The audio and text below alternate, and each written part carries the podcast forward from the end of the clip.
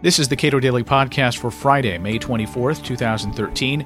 I'm Caleb Brown. A new report from the Organization of American States makes clear that the United States, the biggest customer for illicit drugs, is also the biggest supporter of prohibition. As for the rest of the Americas, the realization that the drug war isn't working is becoming increasingly clear. Juan Carlos Hidalgo, the project coordinator for Latin America at the Cato Institute, comments. Last year, the Organization of American States uh, received a mandate from the 34 heads of state and government of the Western Hemisphere to produce a report on the future of uh, drug policy in, in, in, the Americas.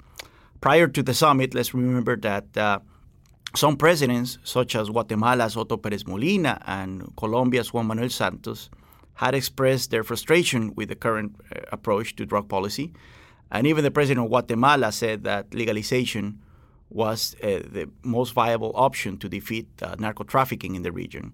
So this report was prepared and was published uh, last week, and I think it's a very important uh, document because it, lay, it, lays out four different scenarios for the future of drug policy in the Americas. Now, uh, it doesn't make any recommendations, though. It lays out four scenarios uh, under which drug policy might be changed or stay the same but it doesn't offer recommendations. Indeed, we have to we have to uh, know and we have to be aware that there's no consensus on where uh, drug policy should be headed in the future. At least in the Americas, you have countries that definitely are committed to prohibition, some other countries that are more skeptical of the current approach, and some other countries that are actually in, even experimented already with, with legalization of certain drugs. So this document uh, doesn't try to, to provide answers or to provide recommendations on where drug policy should be headed. It just lays out four different scenarios uh, that what, what might happen from here to 2025. But I think it's, it's based on a very realistic premise, uh, very realistic premises actually. One of them is that the drug problem, the war on drugs, drug violence is the most challenging issue facing the Western Hemisphere uh, right now. Second of all, that the current approach is not working. It doesn't use the the failure, the F word, uh, but actually uh, it's very uh, it's all over the document where the acknowledgement that the current approach is, is not working. And the third uh, the third premise is that something has to be changed. New policies need to be implemented. Is the United States the most committed to the current policy of prohibition? Indeed, you can see throughout the different scenarios that uh, the United States is portrayed as the last bastion of prohibition in the Americas.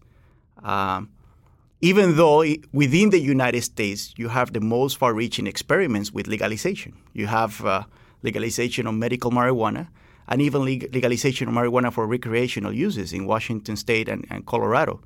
So that also comes into play as for where the, the movement towards legalization in the hemisphere is, is going to. Now, you said that the, the document overall is is very honest, very fair in its assessment.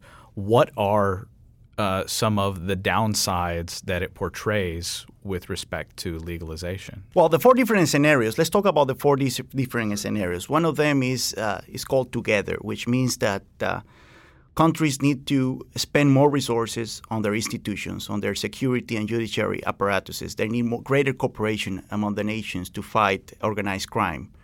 Uh, the second scenario is called pathways, which is the one that envisions uh, the legalization of cannabis and possibly in the future other drugs. The third scenario is resilience, which is more like a chimeric approach, I think, where they see drugs as a social problem that need to be dealt with at the community level. So then we need to spend more on health, uh, healthcare and, and education and, and job creation at the community level to fight the plight of drugs.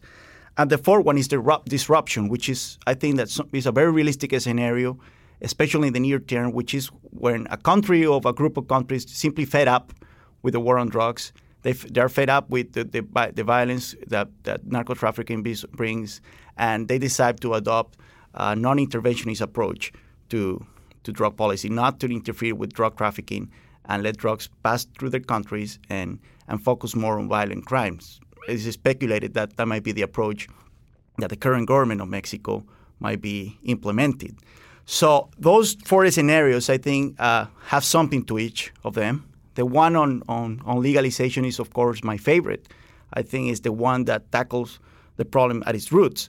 Uh, I agree, though, and the, and the report is honest about it, that there will be tensions between governments. Some governments will move faster towards that direction than others, and that's going to create a, a, problem within the Americas of having some countries more enthusiastic about legalization while others will stick to prohibition. It, you know, and, and we've discussed this many times that even if Mexico or some other uh, Central or South American country that has a lot of drug trafficking going on, even if they were to adopt this sort of non interventionist approach, the, that doesn't change a lot of the violence because you still have different groups competing to serve the American market. Indeed, indeed. And that's one of the points that is made in the report. You know, maybe the non interventionist approach uh, could work back in the 1980s when cartels, at least in Mexico, were more of a, of a familiar uh, industry.